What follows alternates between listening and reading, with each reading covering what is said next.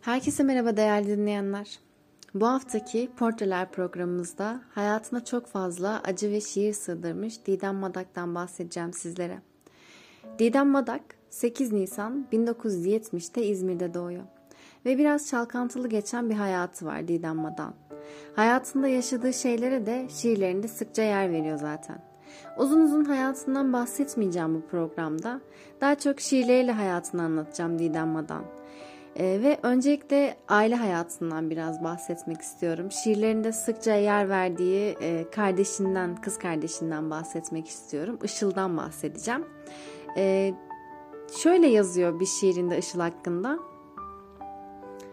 O akşam ay Işıl'a sığışmıştı. Işıl çocukluğuna. Çocukluğumuz mor bir zamba. Hani her çocuk zaman zaman kendini mor bir zambağın içinde düşler ya. Sonra iki çocuk birbirine gülümser. Sonra zambağın içine bir tiğ tanesi düşer. Koşuşan iki ateş gibi konuşmuştuk. İki küçük geveze, gecesine yedik. Düşlerimiz el ele tutuşmuştu. El ele tutuşmuş iki kelebek gibi. Gidecektik, kaçacaktık buralardan. Uzak ülkeler düşlemiştik. Büyük gemiler yüzmüştü ruhumuzda. Ben Işıl'ın yelkenini üflememiştim. Bensiz uzaklara gitmesin diye. Pirinç taneleri savurmuştuk havaya, grafon kağıtları, konfetiler. Fener alayı geçmişti gözlerimden. Işıl sevinçle alkışlamıştı. Bu şiirden anlıyoruz ki kardeşi Işıl'a yakın bir dostlukları var aynı zamanda. Şiirlerini ben seslendirirken her şiirinin bir anı taşıdığını unutmadan dinlemenizi istiyorum. Devam edelim. Şimdi Didem Madak'ın babası öğretmen ve okulda yaşanan bir tartışma sonrasında babası Uşak'a sürülüyor. Didem Madak babası Uşak'a gidiyor fakat annesinin tayini çıkmadığı için kendisi, annesi ve kız kardeşi Burdur'da kalıyor.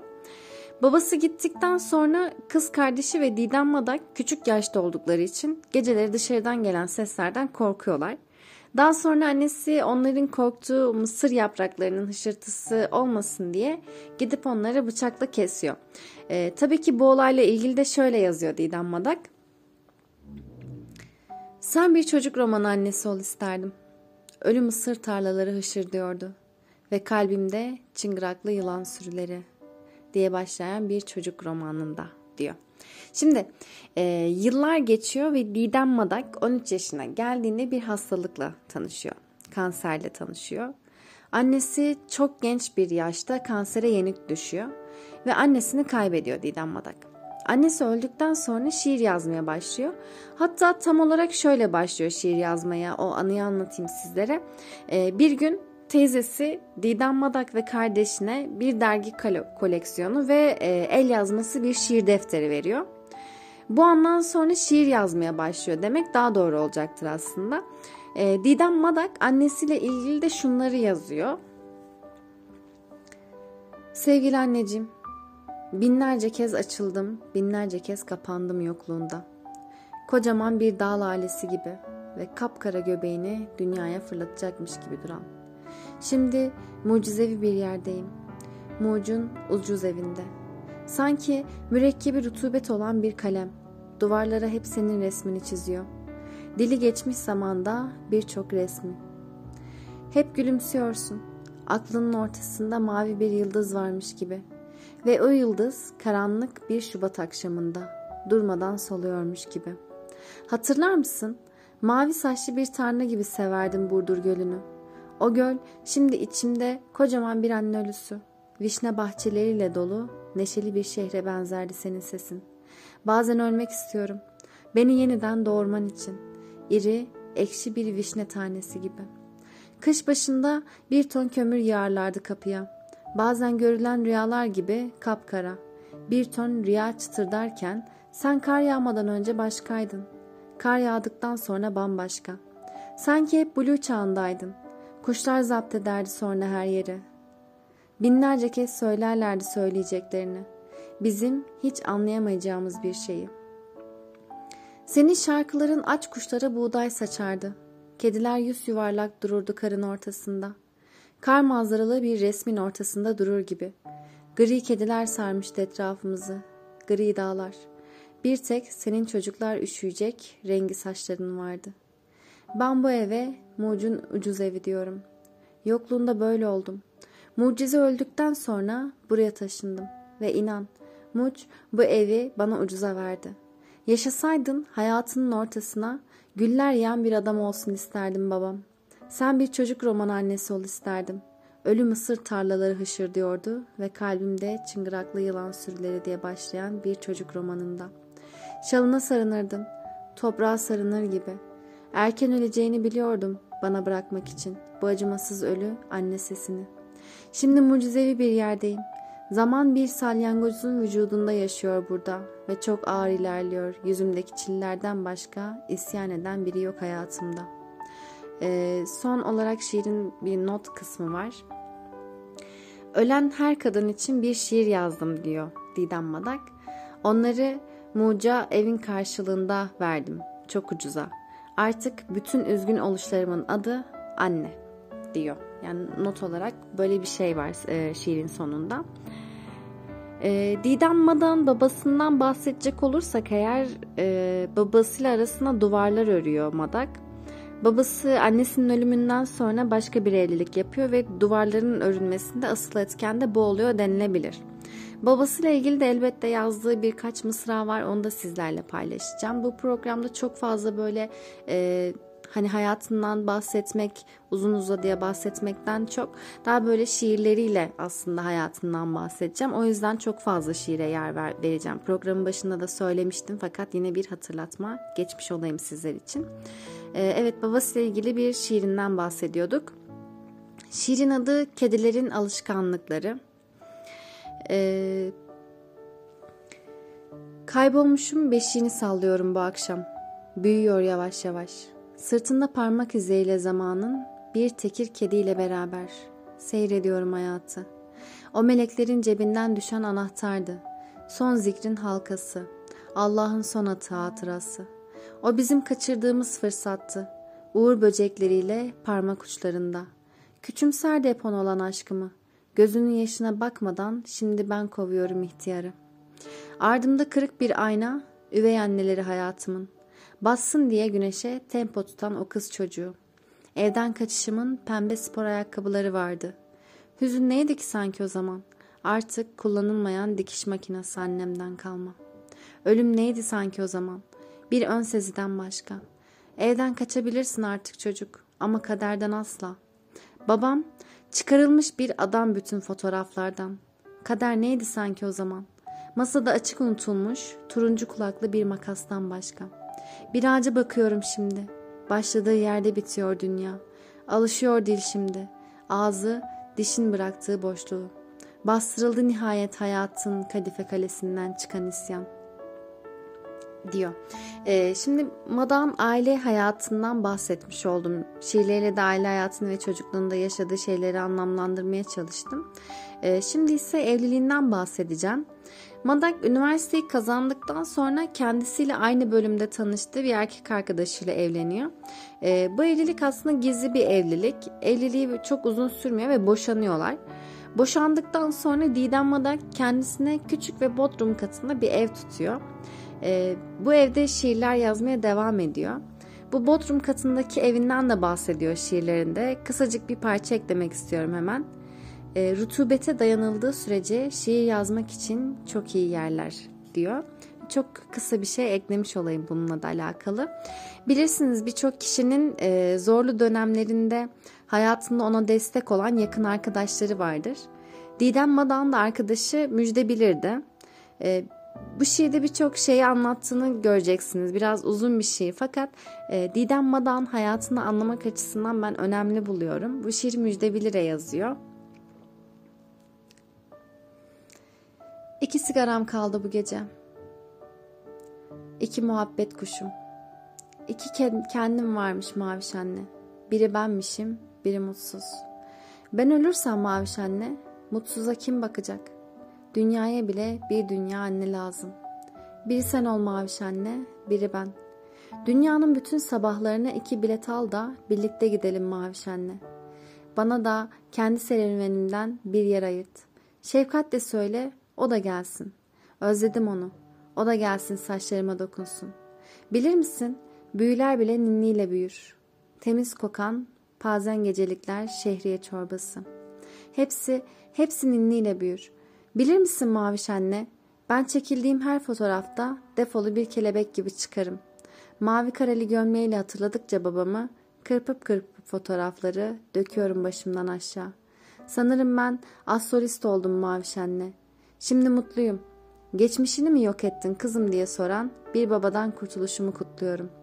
Babama söyle, o gelmesin maviş anne. Birileri mutsuzsa mutsuzlara nergis yolla. Bir kırmızı battaniye. Onlara bir mutluluk çadırı yolla. Sonra belki ben de gelirim. Kuşlarımı da bırakayım gitsinler. Dışarıda ölürler mi sence? Postacı mektup bile getirmezse onlardan, ben bir anne gibi ağlarım sonra. Bırakmayayım, gitmesinler bari maviş anne. Ölürler, yazık dışarıda. Onlar birer yıldız olursa, biri mavi, biri yeşil. Ben onlara bakarım maviş anne. Kalbimi de büyüttüm sonunda. Artık bazen gözlerime tırmanıp bakıyor sokağa. Kirpiklerime tutunuyor o ince parmaklıklara. Öyle çok büyüdü yani, görsen şaşarsın. Kalbim sanırım büyüyünce sokaklarda ağlayan biri olacak. Rezillik yani maviş anne. Kalbim komik kaçacak. Kaçmaması için sen en iyisi kalbime de benim serüvenimden bir yer ayırt. Ama mutsuz bir yer olmasın. 2 sigaram kaldı bu gece için. 100 yıl yetecek çocukluğum, 2 muhabbet kuşum, biraz da ateşim var. Dua ediyorum ateşe.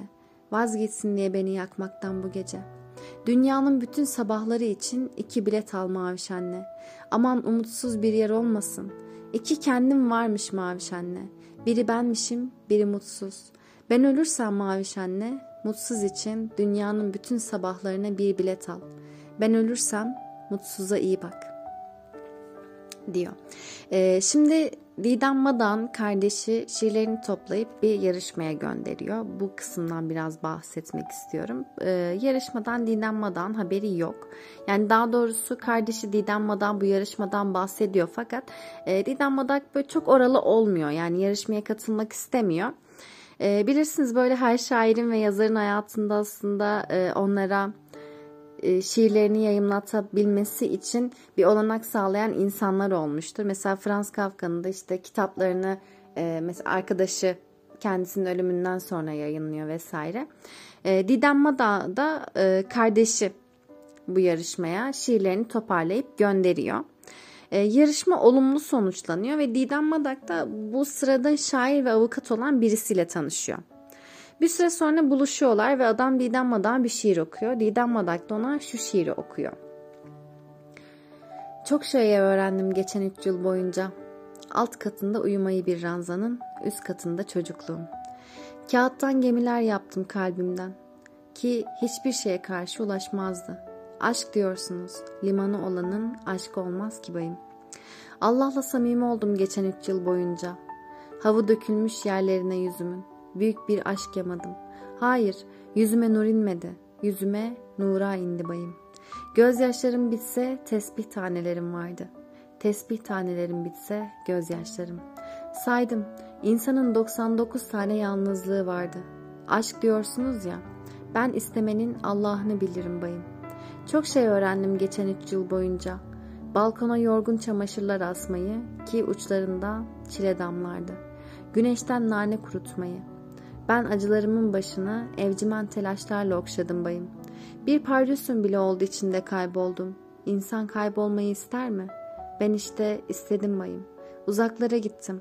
Uzaklar sana gelmez. Sen uzaklara gidersin. Uzaklar seni ister. Bak uzaklarda aşktan anlar bayım diyor şiirin devamında. Şiirin devamında eğer okumak isterseniz şiirin adı Siz Aşktan Ne Anlarsınız bayım. Bir yarışmadan bahsetmiştim. Şimdi tekrar oraya dönüyorum. Didem Madak ödül töreni için İstanbul'a gidiyor. Yarışmanın olumlu sonuçlandığını söylemiştim zaten. Atladıysam tekrar söylemiş olayım. İstanbul'a yerleştikten sonra da tanıştığı adamla yani Timur'la evleniyor. 3 yıl sonra kızı Füsun dünyaya geliyor. Bu arada Didem Madak'ın annesinin adı da Füsun ve kızına Füsun adını veriyor. Didem Madak da tıpkı annesi gibi bir süre sonra kansere yakalanıyor ve genç yaşında, yani 41 yaşındayken vefat ediyor. Edirne Kapı Mısır Tarlası mezarlığına da defnediliyor. Kız için de elbette geriye birkaç satır bırakıyor Didem Madak ve şöyle söylüyor. Canım kızım, sana mektup yazacağım. Çünkü artık başka bir şey yazamıyorum. Bu konuda pek de dertli değilim doğrusunu istersen. Sen bana belki bugüne kadar yazdığımdan başka türlü bir yazı yazmayı öğretirsin. Kendimi bir sonbahar ağacı gibi hissediyorum. Mutlu bir sonbahar ağacıyım ben. Yere düşen yapraklarımı eğilip topluyorum. Saçımı tutuyorum. Bakın yakışmış mı diye soruyorum. Sonra yaprakları havaya savuruyorum. Ben 2 kişilik bir kabilenin M isimli kölesiyim. Çünkü sen acıktığında M diye ağlıyorsun. Ve bu ismimi seviyorum reis. Canım kızım, cehaletimden şair oldum. Annesizlikten. Sen sakın şair olma. Şiirlerinde birçok anısıyla böyle karşı karşıya geldik Didem Madak'ın. Kısa ömrüne birçok şiir sığdırmış şair. Belki de bizim şiir olarak adlandırdığımız ama onun için kısa bir hayata acıları sığdırmaktır. Bunu bilemiyoruz tabii. Anlatacaklarımın sonuna gelirken size yine bir şiirle veda etmek istiyorum. Zaten hani kısa bir hayata bolca şiir sığdıran bir kişiden bahsederken de Didem Madak'ı anlatırken ve kısa bir programa da bolca şiir sığdırmanın çok daha doğru olacağını düşündüm. O yüzden bir şiirle veda etmek istiyorum. Bugün kalbimi eski bir plak gibi öyle çok tersine çevirdim ki bazı şarkılar vardır. Cızırtılı bir yağmur gününü anlatır. Uzaklarda süren sarı yağmurluklu bir hayatı. Deniz bazen kendini kaldırımlara fırlatır. O zaman bir yavru yengece bakan insanların şarkısı olurdu. O şarkının adı keşke ismim Iris olsaydı.